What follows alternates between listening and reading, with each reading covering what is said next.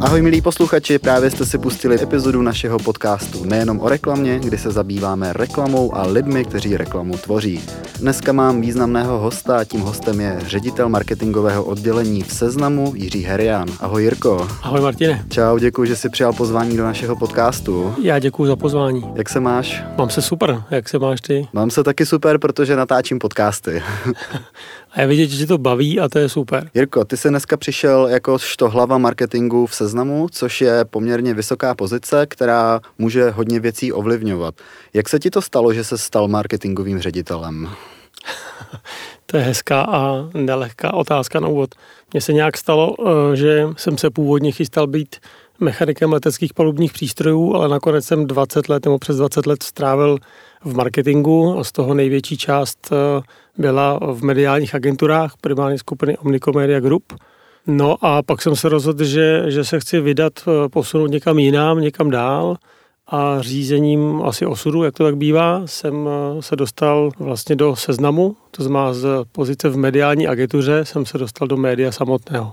Takže vlastně blíž zdroji, blíž dění, což je zajímavý. Co obnáší aktuálně tvoje práce? Kolik vás je a na čem pracujete? Uh, marketingové oddělení seznamu je vlastně takovou, řekněme, interní agenturou, full servisovou ano. seznamu.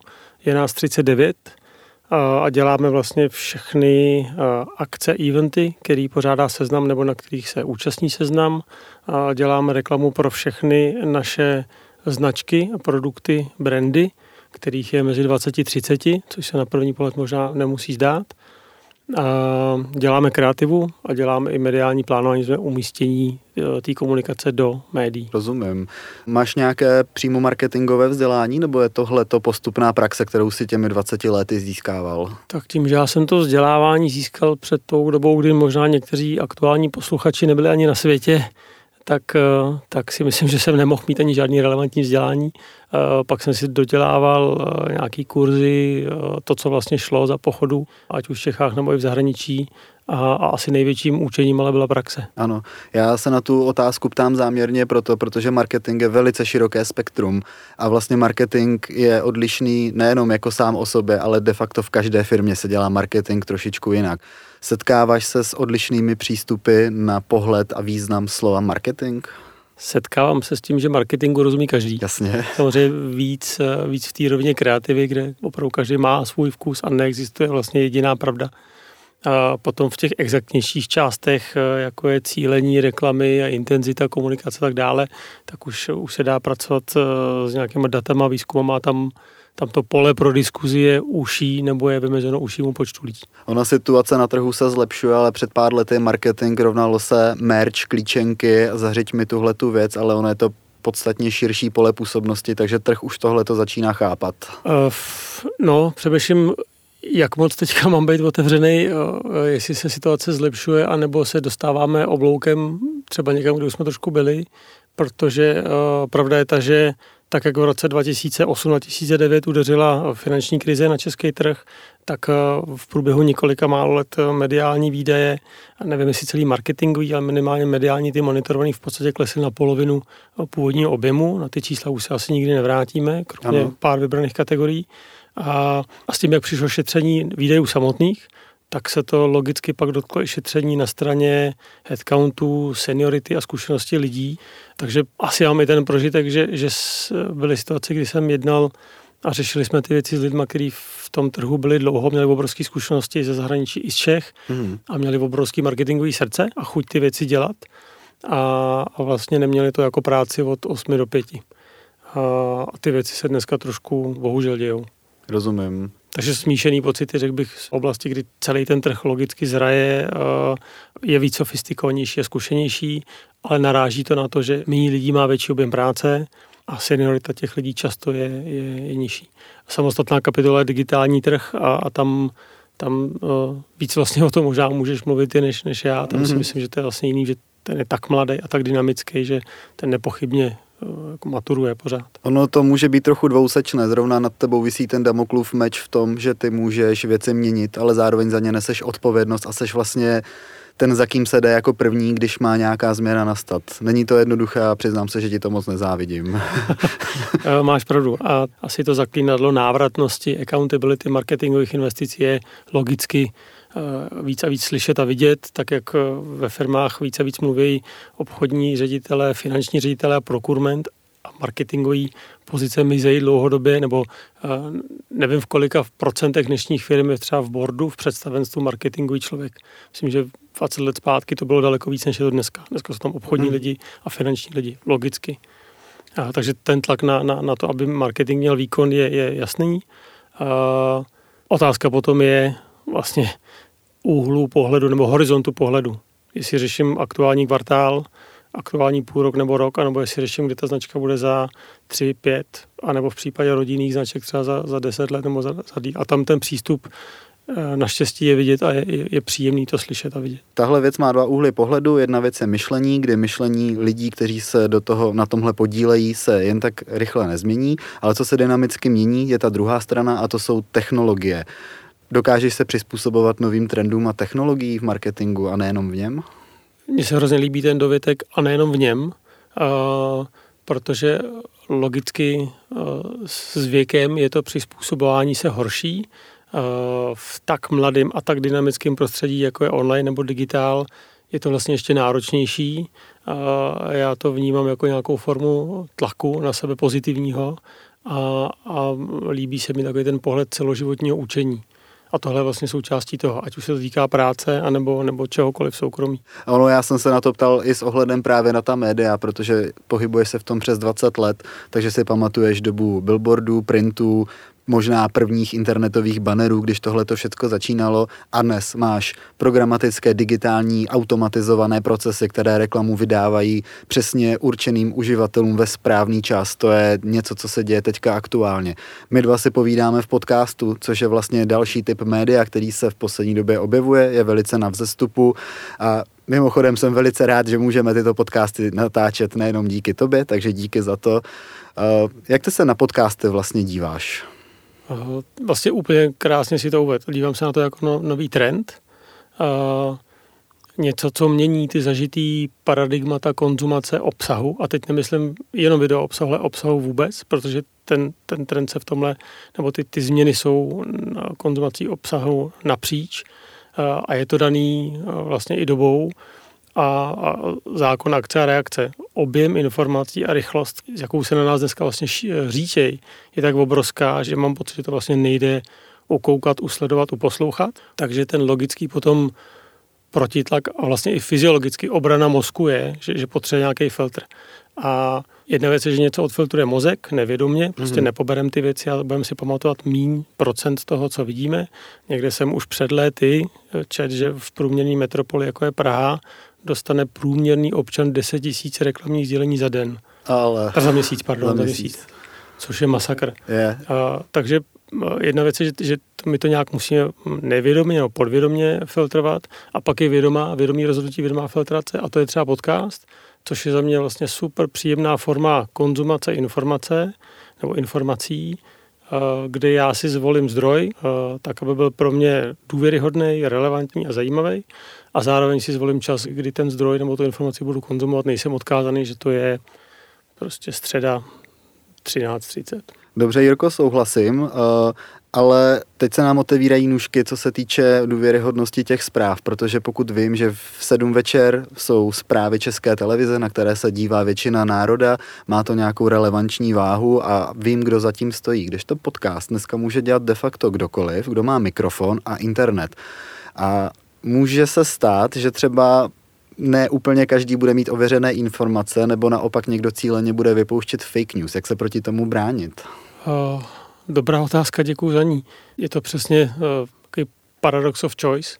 Máme spoustu informačních zdrojů, uh, to nám dává právo si vybrat a zároveň nám to dává, řekněme, zodpovědnost nebo povinnost přemýšlet o tom, jaký zdroje vybíráme a jaký informace konzumujeme. A potom asi přirozená úloha takhle velkých, eh, nechci říct institucí, ale firem, mm-hmm. jako je seznam, je i vychovávat vlastně populaci v tom, co konzumujeme a jak přemýšlíme o tom, nebo abychom přemýšleli o tom obsahu, který k nám jde, protože přesně jak si řekl, dneska každý, kdo má mikrofon, tak může mít podcast a každý, kdo má mobil, tak rovnou může mít videoblog. Mm-hmm. A, a to je samozřejmě nebezpečný a, a i tady v té zemi se to ukázalo několikrát. Je to tak, ale ty jsi zmínil tu edukaci, to je pro mě zajímavé. Mohl by si mi říct, jak třeba marketing seznamu pracuje s fake news, po případě jak vzdělává lidi a trh, který nás konzumuje? A tady odkážu spíš na, na kolegy z oddělení komunikace, a fake news a, a edukace populace je jeden z našich důležitých a stěženích CSR projektů seznamu. Z technického hlediska dělat podcast je velice jednoduché, těch podcastů je hodně a ten trh začíná být pomalu zahlcen těmi podcasty. Máš nějaký svůj nástroj, jak rozeznat dobrý podcast od špatného? Po případě, jaké podcasty vůbec posloucháš? Nemám žádný sofistikovaný nástroj, jako ten nejlepší se mi jeví zdravý rozum, mm-hmm. a, ale to je otázkou vkusu asi, vždycky a subjektivity. A já privátně poslouchám podcasty asi většinou někde v pohybu, to znamená uh, primárně v autě, anebo třeba při běhání, při sportu.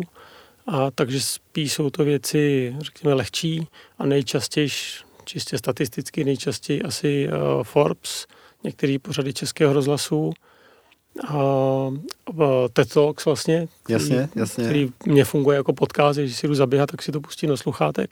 A, a z hlediska potom těch zájmových věcí asi nejčastěji uh, Chris Harris a jeho Collecting Cars. Se orientuješ na českém trhu, alespoň podle toho, co si teďka vyjmenoval, co posloucháš, ale přece jenom ten globál je ještě o něco dál, co se týče kvantity a vlastně i kvality. Dokážeš pozorovat něco, co se děje třeba ve státech a můžeš říct, že za pár let se to bude dít i v Česku nebo po případě ve střední Evropě? Obvykle to asi tak funguje, že řada těch technologických nebo vůbec i, i obecně trendů konzumace přichází z těch rozvinutých velkých ekonomik. Já jsem se díval schválně na některá čísla. Jsou tam, řekněme, na první pohled zastrašující informace pro audio jako takový nebo pro rádia. Příklad, že generace Z ve Spojených státech vlastně neposlouchá klasický rádio už vůbec. Na druhou stranu stejný výzkum ve Spojených státech říká, že 56% populace nikdy žádný podcast neslyšelo. Mm-hmm. A tenhle trend se propisuje i do ostatních velkých anebo nebo vyspělých ekonomik, kde ty čísla lidí, kteří, no, procento lidí, kteří neposlouchali žádný podcast, jsou dokonce i vyšší. A když přijdu potom ke globálním číslům, tak výzkumy o celosvětový, celosvětový výzkum ohledně konzumace podcastů uvádí, že 54% celosvětové populace 18 až 34 let poslouchá aspoň jeden podcast e, měsíčně, zatímco v populaci nad 55 let je to pouze 16%. A tam mi přijde zajímavé, že to je právě populace, která začíná hlasově vyhledávat nebo hlasově vyhledává, protože pro ně prostě psaní a čtení na malých displejích nebo klávesnicích, jako jsou smartfony, je komplikovaný. Takže pro ně ten, to audio prostředí je vlastně příjemnější uživatelsky. No, ono je vlastně úplně taky těžce definovatelné, co to podcast je, protože podcast není interview, i když často právě interview je obsahem podcastu, ale podle definice by tam měla být ještě další přidaná hodnota, ale nemyslím si, že je přesně jako stanoveno, tohle to je podcast a Většina podcastů je tvořena právě formou rozhovoru, stejně tak naše podcasty a chybí mnohdy tomu ta přidaná hodnota, takový to koření, co se přidá jako na ten vrch, díky k čemu to tak skvěle chutná. Máš sám za sebe nějaké nápady nebo po případě konkrétní příklady z trhu, kdy někdo tohleto koření používá, kdy to fakt extrémně dobře funguje? Mě tam napadá spíš úvaha toho, že, že jsem se díval i na to, proč lidi obecně konzumují nebo využívají podcasty nebo audio podcasty a tam byly v zásadě dvě nejčastější odpovědi, víceméně jedna k jedný z hlediska četnosti. A to bylo pro zábavu anebo uh, účel získání informací, uh, edukace, vzdělávání, jaký osobní rozvoj. Nepřekvapivě ta první skupina jsou spíš to nejmladší spektrum uh, věkový uh, lidí, kteří uh, poslouchají podcasty zatímco ta druhá skupina jsou, řekněme, střední anebo vyšší věkové skupiny a jsou to u těch odborných věcí jsou to logicky profesionálé, kteří to využijí ke vzdělávání. A pak eh, zpátky k té otázce je to o, za mě je to o kvalitě eh, a rozsahu informace. Ano. A vlastně trošku analogie mě napadá, tak jako na internetu je vlastně všechno, ale jsou potom oblasti, obory, že když chce člověk jít opravdu do hloubky, tak vlastně musí zpátky jít po té knize. A nebo třeba magazínu, který ale je specializovaný v úzké oblasti a de facto do hloubky.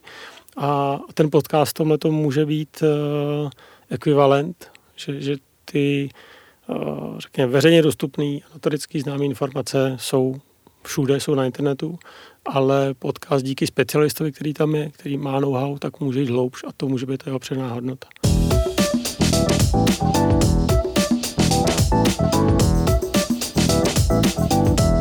Já jsem velice rád, že jako seznam jsme se vydali cestou, kdy se přizpůsobujeme trendu a začali jsme podcasty nahrávat. Brzo budeme pouštět první epizody do éteru a co se týče seznamáckého podcastu, tak jaké jsou tvé představy, co by marketingového ředitele, jak by asi měl vypadat podcast o reklamě, pod který by se podepsal? Jsem rád, že podcasty se tam vznikají a má, a má to několik důvodů. První je ten, že eh, naše cílová skupina, protože jsme v, eh, technologickém a digitálním eh, světě, tak naše cílová skupina jsou specialisté, marketéři, digitální specialisté a to jsou v principu obvykle nějaký trendsetři nebo mladí lidé a, a ty tady ten způsob konzumace vyhledávají, k tomu, o čem jsme mluvili, znamená, nemají čas a potřebují si vybírat, kdy a co sledují. Jo, takže my pak máme šanci jim předat nějakou informaci sdělení v pro ně relevantním kanálem a příjemnou formou a obohatit je. To je jeden důvod, je cílová skupina. Mm-hmm. Ten druhý důvod je, že uh, to je kanál, který my můžeme předat novinky, informace o seznamu jako takovém, anebo vůbec o trendech, který se na trhu dějí, marketingové trendy, onlineové trendy a tak dále. Uh, ten další důvod pro mě, a ten je extrémně důležitý z mého pohledu, je, že tady v seznamu je spousta skvělých, vzdělaných profesionálů lidí, kteří jsou špičky ve svém, ve svém oboru. Máme tady spoustu zajímavých technologií, nástrojů, know-how a taky dat. A data je možná samostatný téma na podcast. Mm-hmm. A, a my máme šanci podcastem tyhle ty informace předat a, a ukázat světu, no minimálně eh, té komunitě marketingové a, a onlineové odborné, že tady takovýhle lidi máme. Což vede k tomu, a to je asi závěr na, na tuhle otázku, že pro mě je tohle i další cest, další z cest, jak dál uh, zlepšovat vnímání a, a profilaci seznamu jako firmy. Protože my jsme často logicky srovnávaní s Googlem ano. a ne vždycky z toho srovnávání vycházíme lichotivě a já si myslím, že to není fér vůči seznamu.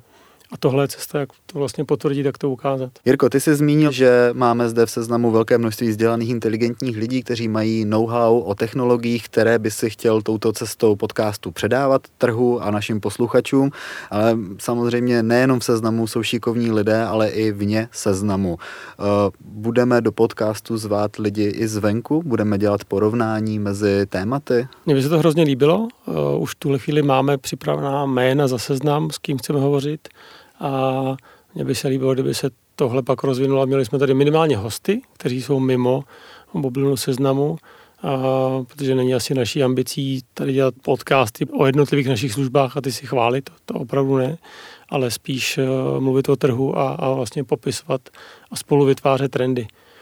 A vlastně tenhle ten mm, podobný přístup máme, nebo projekt řešíme i řekněme v internetové podobě klasický na webu Media Guru, kde řešíme eh, nějakou rubriku právě o trendech a, a ten samý model. My tam nechceme být sami za sebe a jenom říkat, takhle to je, ale chceme se bavit o trendech, které se na trhu dějou a dávat k tomu pohled našich lidí za seznam, a, a nebo za ně, za ně, osobní, za ně osobně, ale ne, ne, ne jenom.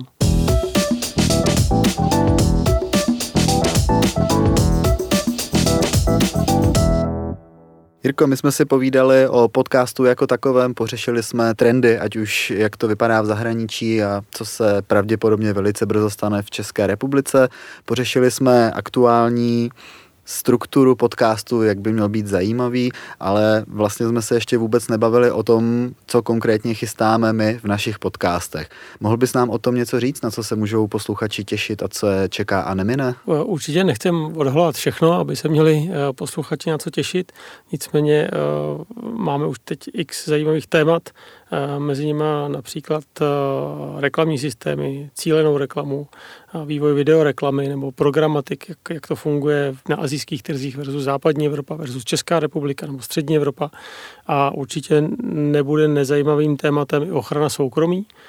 A eh, přičemž to, co bych chtěl z tohle místa slíbit, je, že my tady nechcem ty tato témata rozebírat optikou seznamu pouze, ale spíš se podívat na to, jak se tenhle trend vyvíjí globálně, jak na to reagujeme eh, tady v prostředí českého trhu, v prostředí seznamu, jaký to může mít výhody, nevýhody, kde jsou tam jaký kontra a podobně. Jirko, já ti moc krát děkuju, že jsi našel čas na náš podcast, že jsi byl v první z Brusunové epizodě podcastu nejenom o reklamě a díky, že ho můžeme vytvářet.